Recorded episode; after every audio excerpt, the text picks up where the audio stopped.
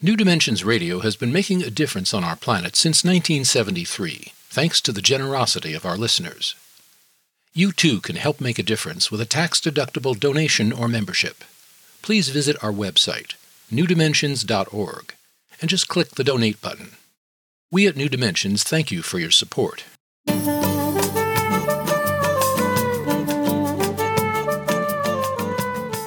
Hello, welcome to the New Dimensions Cafe. I'm Justine Willis Toms, and today I'm speaking with Buddhist teacher and author Elizabeth Mattis Namgyel. She is a retreat master and also the author of The Logic of Faith, a Buddhist approach to finding certainty beyond belief and doubt. Elizabeth, welcome to the New Dimensions Cafe. Thank you, Justine. Happy to be here. I'm happy to have you. Faith, faith. Mostly I think of it in religious terms, but you're going beyond that. You're looking at it in a more expansive way, I believe. Can you say something about that? I think I found myself looking at faith in the context of the human condition in this book. I know a lot of people associate faith with religion or Christianity.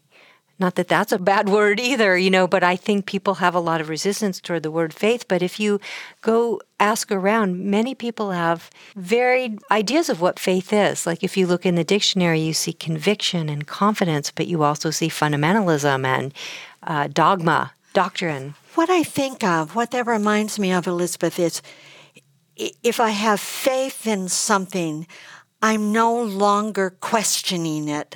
Oh, okay, I figured that out. I don't have to think about it anymore. Well, yeah, that's one way you could look at faith, most certainly. And I think that's why people have trouble with it because to them, faith means you have to abdicate your discerning intelligence. And I wonder about that because if you look at the word faith, faith means that you don't know. If you knew, you wouldn't need faith. But in fact, that's our condition as human beings or as animals. Uh, we, we live in a world in which we don't know what's going to happen next. We never see the entire picture. We don't see all the causes and conditions that cause one thing to happen. I think it's interesting. We're very dependent on other people as well. So we have to have faith. Like this great teacher, Tilly Noberm, she said, cows have faith in grass. And I find that a very profound statement. It's like if you live in a world in which you depend, you have to have faith. Well, I'm just thinking driving here, I had faith that those cars next to me were going to stay in their lane. Mm-hmm. That's a kind of faith. Yeah, it is. Yeah, you have to stay alert because they often don't stay in their own lane. That's right. You know, it's it's really all based on agreements that we've made to each other. You couple faith with logic. Yeah. I know that you talk something about analytical meditation. And I go, what? That feels so dry. But you talk about to analyze something is to loosen it. Yeah. Well, the meaning of the Greek root for analyze, to break apart and open, to open something, to loosen something. So, you know, here, you know, you're you're pointing to kind of the the methodology or the means the type of inquiry I'm using to open up the word faith. Because here we start with one word, we assume we know the meaning. But in fact, language is not a determinate structure. It means different things to different people in different contexts, and it's always changing, which is what's so beautiful about language. So I use the word faith, and people get turned off. I find it interesting because I think, wait, aren't you a little bit more curious what this might mean? What does faith mean to you? Is it possible to live in the world without faith? And so on. And, and this has become a very deep question. I guess you can say it's a spiritual question, but it's very practical too. Because, you know, we do hold a lot of beliefs. And when the beliefs don't hold up the way we want them to, we fall into doubt. You know, they're two extremes. But what does it mean then to see that we actually can't know anything in a determinate way, and yet we still have to discern and navigate the world with some kind of savvy and so intelligence? That's the paradox of it. Well, this is what I examine in the book. Yeah, and you use the phrase, you said, what does it mean to faith? Mm. And you use faith as a verb there. Yeah. What does it mean to, to faith? And you use the word faithing. Please yeah. go further with that. Often we think of faith as something we either have or we don't have. But from my own experience, it has something to do with understanding who we are in the context of relationship. Like looking really realistically at our condition as human beings. I don't mean condition as like we're sick, but it's like, what do we have to work with? Because we live in a world where it all depends. Everything is influencing everything else, and we might think we know something at one moment, but everything is always interrupting and influencing, and so it's always changing. And life as we know it is very dynamic, you know? So I'm trying to look at that kind of nature and how we navigate that and how actually that releases our intelligence and releases our ability to respond to the world with more intelligence. So Elizabeth, does does that mean that we have nothing solid to stand on to kind of hold us steady yeah. in this chaotic, complex world? Well, the world of relationship is actually, in a certain way, very reliable. If you plant an apple seed, you get an apple shoot that turns into an apple tree and produces apples. Of course, it all depends on the environmental causes, it, the rain and the water and the you know nutrient soil and all of that kind of thing. But in a way, the world of contingent relationships is very powerful. And no matter, very steady in some way. In certain it's, ways, it's, it is. We yeah. can we can count on it that it's all relational. Yeah. Is that I, what you're saying? Well, not completely, because we actually don't know where it's going to go. We don't know ah. when we're going to die. We don't know what's going to happen next. And we can't even look at an object and assume that we know what it is in a determinate way. It all depends on how we see it. It all depends on the circumstances and the time and the context. You can see that I keep wanting to go to certainty. Yeah. I can feel my tendency yeah. to want to go to something I can depend on to stay the same. Yeah, well, realistically, if, if we all look at our life in a very realistic way, we see that that's not the case. And Everything yet we do changes. see some kind of consistency and patterning, and we can read that and respond to that. And there's constant opportunity to uh, uh, uh, relate with other people with deep sanity and clarity and care. And we also see when we extend love and care to others, the world gets better and it changes the atmosphere of our mind. It's like playful. The world of relationship is a playful place where we don't have total command, and yet everything we do matters. And how do we play with the nature of that? How do we understand that? Well, that's our work as a human being. It's like, how can we be the best of who we are? How can we really make a difference? But look realistically at the world because if we don't look at the fact that we can't know everything, we might think we could just step into a situation and fix it. And the world doesn't lend itself to being known or being fixed in a determinate, static way. And yet we can see as we move throughout the world that our actions matter. They matter to us and they matter to others.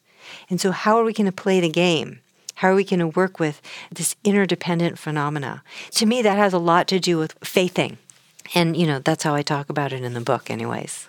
So, you're saying to go ahead and have an action that feels right and good, but not to hold on to the need for a certain outcome because it may surprise us. So to stay curious. Yeah, like what would happen if we knew everything in advance? There'd be no surprise. You know, there would be no like learning. There would be no liveliness, juice to our life. You know, even experiences that are painful can open up if our if we take everything as our teacher it can open up into the most extraordinary learning experiences like what's bad what's good. And we have this idea that like beauty and good things are what we want and things that are kind of unwanted or rough experiences we want to get rid of them. But in fact you know beauty can be quite painful when we get attached to it. And rough unwanted experiences can open us up into a whole new way of looking at things. So we have all this tightness and preferences but we really don't have control because everything is moving and the world can't act according to our preferences. You know, that's not how life is. Like you go into the corner working class bar, they know that in there. You know, life is kind of how life is and you you work with it. You know, it can't be how you just want it to be. And if certain causes and conditions are there for something to arise, it will arise. And if the causes and conditions are not there, it won't. And in knowing that, it doesn't stop us from making our contribution. Yeah, because life is right in front of you all the time, and it's there for you to kind of play there with it and to make decisions that are beneficial for yourself and others. And particularly if you're really interested in being happy and wakeful, joyful in your life, then you have to start examining what causes and conditions you can create for that to happen. And personally, my understanding is that if you're generous and giving and you're not just thinking about yourself and fixated on yourself, you will make the choices to be kind and generous with others and do meaningful work as a way to create joy in the world and create love in yourself and open up your heart because that's the most joyful way of being, you know, in life. I remember hearing the Dalai Lama say that one time when we were in Costa Rica. And that was the first interview that we ever did with him was mm. was there in Costa Rica. And he was asked a question, why does he go around happy all the time? And they pointed out, you know, some of the travesty that was going on and that continues to go on in Tibet. And he said, Well, I get up every morning and and it makes me feel better to be happy. Mm-hmm. but he said, I, I get up and I do what I do, not because I know how it's going to turn out. Mm-hmm. I do what I do because it's a right and good thing for me to do. Yeah. Well, he's somebody who knows the causes and conditions for happiness, true, deep, unconditional happiness. You know, that's his path. He talks about it all the time. He practices the Bodhisattva path, and that's the commitment to serve others and, you know, cultivate kindness and love for other beings. So, of course, he's going to be happy because yeah, he's looking yeah. at, you know, in this world where everything leans or where it all depends, then you have the kind of access to playing with the nature in a way that brings your actions together with your intentions. He knows that because he looks deeply into the nature of cause and effect. All conscious creatures want happiness. So, how does that come about? It doesn't come about through, you know, violence and selfishness and self aggrandizement and, you know, all of that. There are certain causes and conditions that seem to work to create meaningfulness and joy for oneself and others. Exactly. That brings us to grace. Mm-hmm. And I'd love for you to just say what you can about grace in our lives. Yeah. Well, I think grace is something we really understand just in our world of relationship. For example, if you go to someone's house and they invite you in and they, they're paying attention to you know they would like to offer you a nice place to sit or you know offer you some food or something to drink they are gracious they are not just focusing on themselves but they're seeing themselves in relationship. That's what we call gracious. Mm-hmm. Or if you see like a dancer move across the dance floor, you know, she has a relationship to her physical body and how it moves in the space. So there's a sense of relationship there. Like grace isn't something that happens in a vacuum. Grace happens by understanding who we are in relationship to the world around us. So, for example, we often think, Who am I? We're always trying to figure out who we are, and we don't like who we are, we want to be someone else, or we're not satisfied, or we'll never find who we are because it all depends. You know, we're as for our son, we're a mother. For our mother, we're a daughter. You know, in, we're a patient in an office uh, with a doctor, what have you. It all depends. So we'll never actually find a singular, permanent, or autonomous thing. We find self. But what we can see when we look at the nature of contingent relationships is that we're not in total command we only ever see a little piece of things. You know, we see patterns, we read patterns. And yet everything we do matters. And that's who we are. It's not a thing you can grasp at, but we can know who we are in relationship. And that's, to me, what grace means. Oh, beautiful. I know we could talk more and more and more to expand this, but I encourage people to pick up your book and really delve into it yeah. and go to the website because I know that you have many meditations there and that people can really yeah. expand in that way. You've offered so much.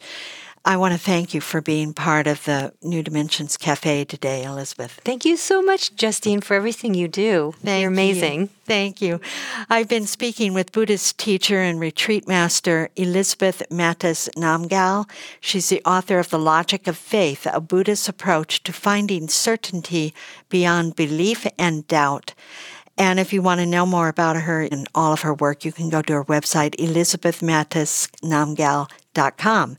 And I'll spell her name, her middle name, Mattis, M-A-T-T-I-S, the last name, Namgyel, N-A-M-G-Y-E-L,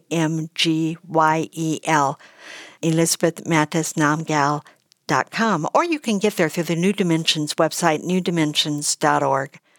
I'm Justine Willis Toms. Thank you for listening to the New Dimensions Cafe, and I invite you, please do join us again. You've been listening to the New Dimensions Cafe. This series of shorter interviews features many of the remarkable guests also featured on our internationally syndicated one hour New Dimensions radio series. To access more than a thousand hours of programs, to subscribe to our newsletters, or to become a member, please visit us at newdimensions.org.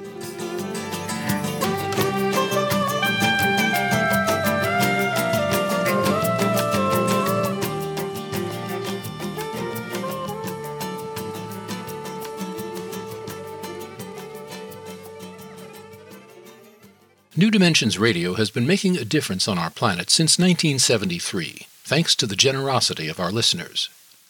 You too can help make a difference with a tax-deductible donation or membership. Please visit our website, newdimensions.org, and just click the Donate button. We at New Dimensions thank you for your support